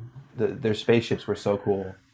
yeah. There's so much weird crap in that movie. I guess the Wachowskis. yeah, um, but it's a good comparison because it's like another like sci-fi epic that just like I need to keep reminding like, myself why that sci-fi do they visuals do don't this? just make the film. Yeah. I'll, I'll go eat them up every time anyway. Well, you need You're someone. What- Yeah. no, you need someone who like knows how to tell a story too. That's why like the Del Toro films work. Yeah, Or Like- like Jedi.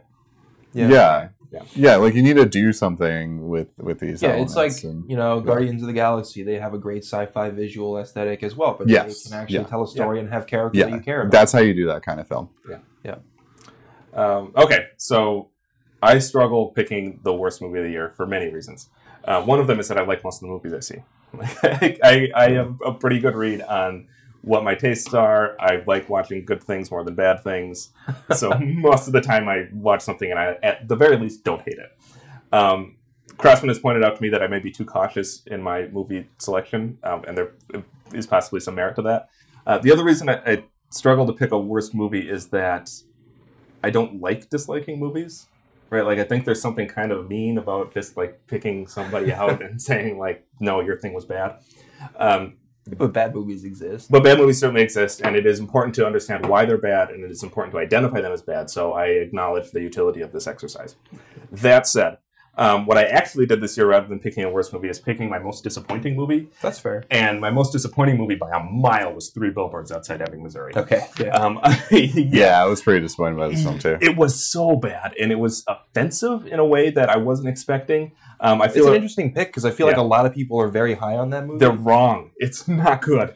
Um, the and I feel a responsibility to point it out here again because we gave it a soft recommend when we did in Bruges, um, directed by the same guy. This movie's racist in really obvious ways and really surprising ways. And Ableist. Yeah, and and very ableist, and it feels to me like it was directed by a guy who has no interest in his subjects, both the town that he's shooting and the people that he's shooting, and it's also a little bit hostile to both of them. So his portrayal is inaccurate. It just doesn't mesh with anything that a real person would do with the way a real town functions, and also very cruel in, in that it's portraying these people as oafs and and stupid in a way that doesn't oh, boy. make, that doesn't make any sense. Yeah. Right. So like that he like Ebbing, Missouri is a Midwestern town, right? It's in Missouri. This is the Midwest. But he casts it as like this mishmash of a Midwestern and a Southern town that has like caricature style versions of people and traits of both of them. So it insults both in a, a way that It's like a Fargo that doesn't pay off. Yeah, right. It, well, it's like a Fargo that has no concern for even in, even the Coen brothers, who are famously cruel to their characters. You still don't feel like they hate their characters, and this guy feels like he is he is pretty hostile to the the people in this movie.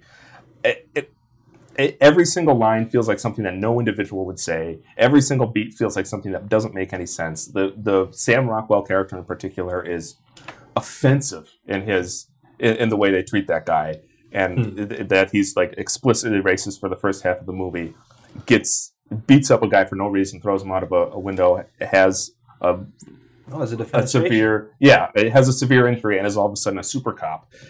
Doesn't make any sense. Never is punished for his racist activity. It- Yeah. it, i could go on and on. Like the, the, the it, that this movie is getting so much attention is baffling to me. Like Uh-huh. it is it, it is dysfunctional. Like i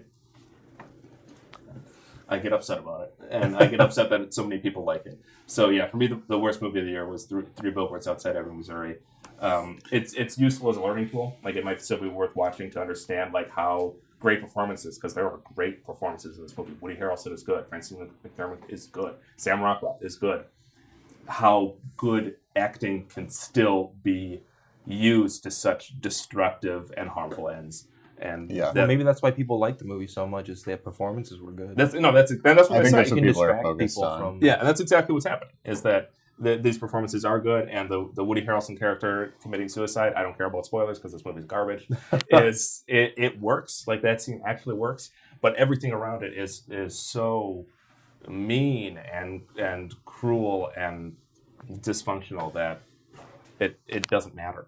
It doesn't matter that they're good. And um, Tyrion's in this. Um, Tyrion Lannister. Oh, uh, Peter Dinklage is in Peter this. Dinklage. And they, they get Peter Dinklage to say, "I'm going to go to the little boy's room," right? Like that may be the most offensive moment in the movie. And he's normally Oh someone God. who like is quick to call out like ableist. Right, I have stuff. no so, idea so what he's doing now we're back to like being a little worried about the the guy in, in Bruges. Right? Yeah, I think we are. Like that. Yeah. He that. The director's showing a little pattern now. Yeah, he, I think he is. That he has a hostility towards little people. That he can't get around the idea that they're just funny to him, and you know, grow up, man. Like that. That it, it doesn't fly anymore. That's not. That's not how we should be behaving. Uh, so yeah, fuck Right. that movie. I agree. I, I Uh, hated yeah. it. Um, It's also boring. yeah, Um, yeah, lots of problems. All right. Cool. So my my worst is Valerian. So Charles, what was your number one film? All right. Yeah, so get to the back good to stuff. back to good movies. My favorite movie of the year was Dunkirk. Yeah, really? I was Okay. really blown away by it. Nice. Uh, it was close to a 2001 moment for me seeing it. Wow. I ended up seeing it three times in IMAX, that same theater, just going back to it. I, I just never got tired of experiencing it over and over. It was just so beautiful. Like it was funny. I was like getting out of Blade Runner. I'm like, that's the best, the most beautiful movie I've seen since. And I thought back and oh, Since a since, few months ago. since, since a few months ago in Yeah. Dunkirk, right? Um, but yeah, uh, I loved all the aerial scenes. The Mhm. aerial direction of the dogfights was incredible. You have all these scenes of like the ocean and the planes are like flying across the screen, and you have like scenes where the camera's attached to the plane, and those are incredible. Um, that, that Nolan did that.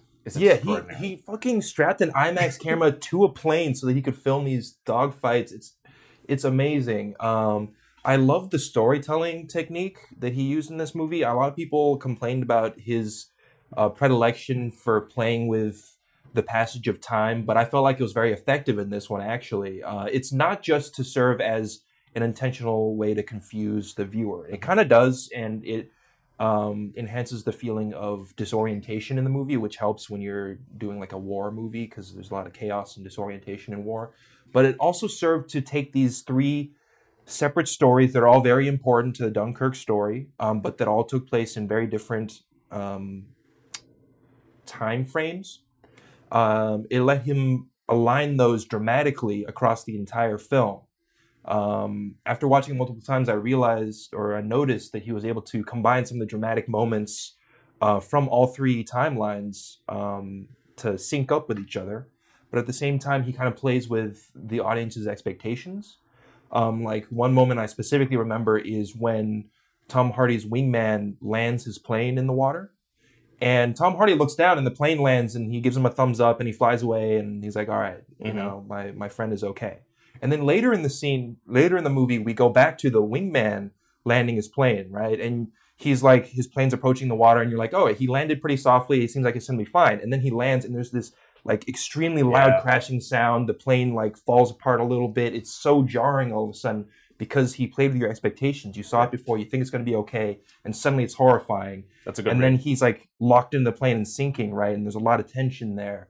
Um, so he played with your expectations with his timeline mechanic.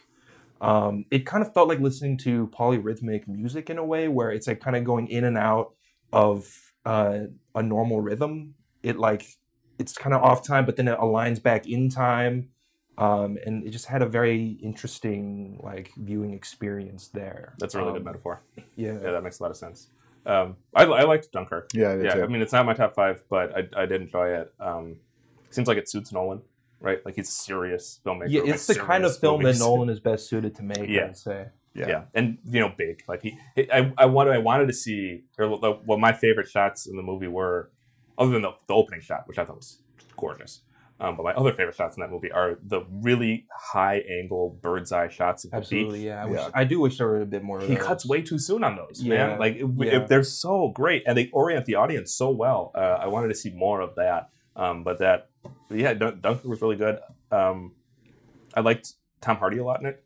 I Mhm. think it is really hard because he acts just with his eyes. essentially basically. just with his eyes, right? Because he's in a cockpit the entire time. You don't see his body. His face most of the time is covered up with the mask Mask, yeah. thing, and he still gives an emotional performance, an evocative performance, um, and that just a testament to his talents. I think. Yeah. Yeah. This movie flew by too. Yeah. It was like two hours and it feels like yeah, it Quick for feels Nolan. very fast. Yeah. yeah. I, I loved. I I always had to mention this. I loved the soundtrack of this movie because he plays this motif of the ticking of Mhm. time throughout the entire movie, and it keeps you so on edge. Um, but it also like it sounds very nice. I I like listen to it sometimes. Yeah. And, well, and then it eventually and then it just cuts off and you realize how much of the movie had been Yep. like drowned in this ticking Yep. and then suddenly it's gone and it's such a relief at the end yeah. I mean the the It's so closing the closing scene when who's the character that reads the the Churchill speech. uh i forget his name I forget too, the, the main character who's been running away the entire movie I mean that they're they're not just having some they're not having Churchill right you don't have in. like a radio of churchill right. You don't have somebody pretending to be Churchill. yeah It, it's it reminded me of the beginning of Lincoln. Uh, at the beginning of Lincoln, they have a black soldier reading the Gettysburg Address. Mm, Um, similar to that. that. that's cool That what's actually important here is this guy's experience, and that he Yeah. he is receiving these words and he is delivering them to his compatriots. Like that was a really effective choice. I thought I liked that a lot. The film got a little bit of criticism for whitewashing Dunkirk um, oh yeah because the British Army had soldiers from India at Oh, Of course they did. Yeah. and Okay. we don't see those people at all. i see which I think is a important critique of the film Yeah. that's Um, fair Yeah, I get that. that we shouldn't even things that we assume only white people are there for is probably wrong. Probably not true. Yeah, Yeah. Yeah. One thing I thought was interesting as well was that all the main soldier characters look very much alike. Yes. Um, so it make it gives you this feeling that they're very interchangeable and maybe expendable even. Yeah. Yeah, it is very hard to track similar that young guy on the ground. Yeah. Yeah, Yeah. it's hard to keep track, and you kind of start to forget who died, I guess, and that's kind of a commentary. Yeah, which I- yeah, I think it's intentional, and I think it works. Yeah, um, this is also the, uh, maybe the best sweater movie of all time. So many great sweaters. I, in this there's a movie GQ article about that. I thought that was hilarious. They've got Excellent very, they've got some sweaters. very nice sweaters. throughout. Uh, Wilson, we should move on to Oh, okay. Wilson's number one. Okay, my number one was uh, "Call Me by Your Name." Um, I, it, Not your name. yeah, not your name. Call Me by Your Name. I did like Your Name. Different I also like your name. Um, this is Call Me by Your Name. Uh, this is the movie. Uh, it takes place in 1993 in Italy, um, but features all English-speaking people. Uh, Har- Armie Hammer and Timothy Chalamet, I think is how you say his name, He is he was in Lady Bird. He's the the douchebag in Lady Bird. Oh. Um, he's a nice guy here. Uh, it's a May December relationship between a, a man and a, a boy approaching adulthood. Um, it it feels like this perfect romance that just takes place in a like a, a time that's distilled into amber. Like it's just it, there's a line in uh, Streetcar Named Desire where she talks, or Blanche Dubois talks about uh, certain afternoons just being like a little bit of eternity dropped in your lap, and this entire movie feels like that. It, it feels like this takes place this time that you know is going to end, but you also feel like it's never going to end at the same time. Uh, it is a, it, it's been billed as a gay movie because I mean it's a about a romance between uh, two men. It's actually a bi movie, which I think is important. Um, that they make a point to show romances that these characters have with women as well. Mhm. Um, so that it's not just about the it- so it, it is about the fluidity of sexuality and Yeah. how it exists on a spectrum. It is also not Moonlight. Um, I think that, that that is it has been commonly compared to Moonlight, but Moonlight is not a really a romance. I mean, it is and it isn't. It's also it's a, really a movie about accepting yourself and bullying and things like that. This movie is a, a romance first. It's also a romance that isn't a tragedy. Uh, so I feel like it distinguishes itself from Brokeback Mountain, whereas that movie is a tragedy and it, it ends in tragedy. This one doesn't necessarily have a happy ending, but it has a bittersweet ending. And I think the ending is one of the most memorable parts of this movie. Uh, the credit sequence is that Timothy Chalamet character learns that the relationship that really defined and changed his life is never going to be recoverable. Like he's, he's never going to get it back. The closing sequence is him staring into a fire in their living room while his mom prepares dinner behind him. And the camera just stays on him the entire time. The Sufjan Stevens song that is going to be played at the Oscars, which is kind of extraordinary, um, is playing the entire time. And you see on his face that he is accepting this moment and this reality that he's living in, and also that life's going on around him. And that just because you are experiencing this low point and this accepting that the reality that you hope for is never going to be, you still have a life behind you. Your mom is still preparing dinner. Like you're still going to go eat in a little bit. Like you still have these people in your life that care about you. And that you can acquire something from the experience that you had. And I think that's what the title of the movie is about. Call me by your name. Because when you are that close with another person, as the two characters in this movie were, you accept some of your them into yourself and give some of yourself to them. So that in a sense you are be, they are becoming you and you are becoming them in a way that isn't going you're not going to be able to return to after that experience. Um, this uh, this movie also features uh, Michael Stuhlbarg, like uh, in Shape of Water, and he gives the best monologue that I've heard in years. Um, he, where he t- he talks his son down, who is the the Timothy Chalamet character, from the, his heartbreak, and in a, in a, a way that I've never seen portrayed in movies before. The, the, it's worth the price of admission just to see that. Okay. Um, it's a, a powerful romance that's avoids being sad, avoids being tragic, avoids being treacly. It just feels honest, and I can't recommend it strongly enough. It's my favorite movie of the year. Cool. You're up, Preston. What'd you like? All right, so this might be a weird one, but when um, Good. I was just thinking back to like all the films I enjoyed this year, and I think the film that I enjoyed the most was um, the the Thor Ragnarok. Really? And All right. so I chose Okay. that as my first or number one movie. Is I, didn't, I didn't expect that. Because Yeah. we've critiqued comic book movies many times. I'm pretty down on Marvel Yes. films in general, and I think this one really did it for me. Um, I think in the hands of Taika Waititi, this film is very well cared for. I think the Mm-hmm. Mhm. Thor was like easily the weakest like plank of of the Avengers. of the Avengers, I Avengers. agree. Um, I think this film works on its own. It doesn't require knowledge of the other films or even the Avengers. It it, It, helps builds to on see A- Age of Ultron, I think, yeah, but not Sure. necessarily. Yeah. Sure. Um, I think Taika like really kind of saves this series. Um, this movie is very funny. It's very original. Um, it opens up the Thor universe in a way that was like embraces what is weird about the Yes. Thor universe. And it's like, yeah, let's just make it a, like a weird, Really weird. s- space, like interdimensional movie. Um, brings into the series uh, Jeff Goldblum, who crushes this film. So so funny in it. Plays um, the main bad guy, I guess, Yeah. in, in the the, collector, The- yeah, he's um, no, he's the Grandmaster. the Grandmaster, the, Del Toro Del is Toro's the the collector. collector. Yeah. Um, uh, Goldblum does one of his best like Goldblum impressions uh, in the film. He's super funny, um, and I think the this story often I think what's the the issue with the Marvel universe is that they're like, okay, now let's bring in this character and bring in this character and bring in this character. And they kind of held back on doing that in this film. They just had like an established set of characters at the beginning of the film, and that's where It's we your ragtag what we crew. end with. Yeah. and I think it's a nice like microcosm of like a much more complex universe. I, I'm glad that they didn't like keep adding characters to these films because that's often my issue with these films is they just keep like throwing characters in to like introduce other Marvel stuff That's a good into point. the film for the point of just introducing other Marvel stuff into it. Um, that was my main issue with um, Civil War, where it's like, all right, now it's Spider Man, now it's this guy, their Vision, and da da da da da, and they just like keep adding and adding and adding to it, and this um, it it just becomes a mess, and it's only for the people who read comics. And I, I think this story is well told. It's super funny, mostly because Jeff Goldblum is funny, but Chris Hemsworth actually has some pretty good comedy chops that he stretches in this film. Yeah. Um, and I think that's the direction that this series should move in. Um, it should be fun and light. And um, Taika Waititi plays actually the funniest character in the film. He plays Yeah. this like golem character. Oh, he voiced.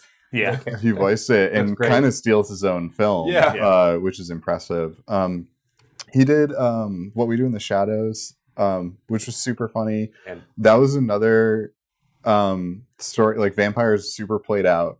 He made this comedy vampire film that's super funny. Um, so I think he's good at kind of like reviving things in ways that like you don't expect. Um, Yeah. yeah, I, I'm glad we had a, That's t- a up chance. I did not expect you to put this movie at all, Yeah. but I'm glad someone did Yeah. because there's. It, it's a funny movie. It's just well made, right? Like it's just such a, a competently constructed movie. It moves right along. Like the, the pacing works, the narrative beats make sense. It's character grounded. It's also about um, colonialism. And I feel like Yeah. so many people miss that. Like that they're just talking like, oh, it's this light, funny movie. It's like, yeah, it is that, but it's also about learning how your history, which is to say the Asgardian history, which Yeah. is to say the American history, is a history of, of violence and invading places and taking that what doesn't belong to you, essentially It was interesting that they kind of had the paintings on the ceiling, like Mhm. covering the Right. old paintings. Right, like how much more clear can you be? Yeah. like it's the text of the film, and Yeah. like somehow people Mhm. still missed it. Um, and that I think it's important that uh, Waititi was the one that makes that point in the Marvel universe as uh, a Maori man himself, right? Yeah. His Yeah. his ancestors were did experience exactly that kind of colonialism. It's pretty ballsy that they put in that message, and they also end up, well, spoilers, I guess, destroying Asgard and Yeah. leaving it be to make their new world. Yeah, and they Right. make a joke about um, slavery as well, where all of Goldblum's subjects, Yeah, he's like, someone refers them to slaves, and he's like, well, but, but he's like, I don't, I don't like that word. Yeah, yeah. Oh, shit, you don't like that word? Yeah. yeah, exactly. he's like, I forget, I forget what she ends up saying, but it's like, Indentured servants. Or yeah, something Yeah. like that. yeah, yeah, Yeah. Uh, that was a funny moment and like very political moment for the M- MCU, which is normally like very close. very like everybody should like every film. everything. Yeah. Um, to the point where they just have like a fake Nazi that is Nazis, right. like, Hydra, right? Yeah, which is like it's not really Nazis, but it it is. Yeah. um, it- it's also it was interesting to me when, when this was first announced because I, I have read the comics. Yeah. this this really brings together two of the most famous and probably best recent Marvel comic arcs with Thor Ragnarok and Planet Hulk, yeah, uh, which is not a natural pairing because Pl- Planet Hulk is pretty much just a straight action shot. You know, it's more it's more political than a lot of Marvel things are, but it plays off as like this more like what this movie is, just like this band of people that get together and like overthrow the government. Uh, whereas Thor Ragnarok is certainly one of the darkest things that the Marvel comics have ever done, Hmm. and that he uh, the, in that one like Thor tears his eyes out with his bare hands in order Oh, to like atone for his sins or something more than his dad did, who's dead now.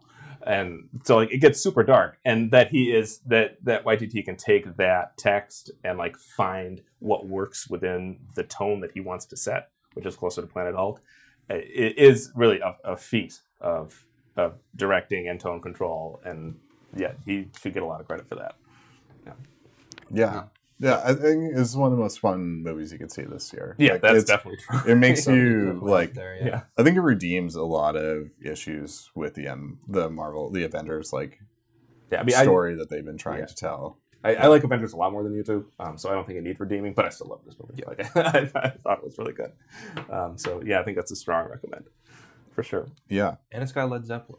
Yeah, yeah. That the immigrant song cue is perfect. It's, it's- it's it's so awesome. good. And uh, we haven't mentioned Tessa Thompson, which is a, a tragedy because she That's steals the show. She She's so great, good. Great performance there. Yeah, I want to see more of her and everything. I hope she shows up in something else down the line. she's a Valkyrie, right? Yes. Yeah, even Cate Blanchett's good. Great. should What, what- what do you mean even Cate Blanchett? Of course, Cate Blanchett is Yeah. good. yeah, she's great. Well, there's so there, there are a lot of characters. in the Yeah, film. yeah. I also like the kind of meta commentary on um the Thor story. It's at the beginning he he finds Loki and like Yeah. Matt Damon is Yes, playing And- uh one of them and it's, Yeah, and, and it's Matt Damon Liam was playing Hem- Loki, yeah I think. and Sam Neill is his dad, I think. yeah his isn't dad. it Liam Hemsworth or Yes, one yeah, of the other yeah, one of the Hemsworth brothers. yeah. and they're playing a story from one of the earlier Yeah, some B-list Hemsworth. Yeah, yeah, yeah. they're, they're playing like the story of the first Thor movie Something like that, essentially in yeah. like a play on NASCAR. It- It's super funny. Yeah. The Yeah. first Thor movie is unfairly maligned. It's not great, but I think it's better than people remember it. Um, but yeah, you're right. That moment was was was good. That worked. Um, and apparently that's what Matt Damon's career is now. Like he just shows up in things uncredited And as, just like comedy as a stuff. surprise. Like, Yeah. that's what he did And Um, He's been doing it since uh, what was the Euro trip? yeah, he did it in that. He did it in the. Uh, why am I spacing? Interstellar. Um, he did it. Yeah. He did it here. Um, Yeah. Yeah. I guess Well, that one wasn't that comedic. but- no, but it was still a surprise. Like, hey, it's, Yeah. it's there's Matt Damon. Oh, Yeah, they didn't announce it. Yeah. That's gonna be Um, but in any event, there's what uh, not quite 18 movies, 17 movies, um, 15 of which you should all go watch. Uh, and I, I, think, there are that- fewer that you should watch, but okay, yeah. fine. um, but uh, I think those are all good lists. Like I, I don't think there's anything here that I've disagreed on out of the stuff that I've seen. So yeah, I like how two, 2017 plays out. I feel like there's a point in like Did we have no overlap except for the bad movie? yeah, I think That- you're right. That's impressive. Yes, it is, and they, they were all like pretty solid picks. So like there wasn't one that's like It's a "Why- good year for movies. It was a great year. I thought it was really good. I was looking through all the films that came out, and there were a lot of great films. yeah, trimming to five was very challenging. I think it would be hard to tw- trim to twenty. Honestly, like I Mhm. think that there's just so many great movies that came out this year. I feel like you get to like March and April, and you're like, oh man, maybe this year isn't that great. And then like November comes around, it's like, oh wait, here's 25 movies that I love this year. yeah. I, I had a few like that I was close on, and just like yeah, fine. Yeah, yeah, and I, I mean, we could talk about our honorable mentions, but this episode is already running a little long. yeah, Um, so I'll, I'll, we, we can take them down and put them in the comments or something. sure. Um, but in any event, I think we get back to our regularly scheduled programming next Yeah. week.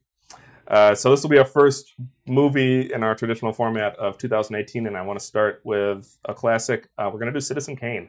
All right. Um, Here's the Citizen Kane of movies. thank you. There we go. Now we don't need to make that joke later on. we got it. Uh, so this will be what many consider the most important movie of all time. Um, so join us next week for Orson Welles' Citizen Kane. Thanks for listening.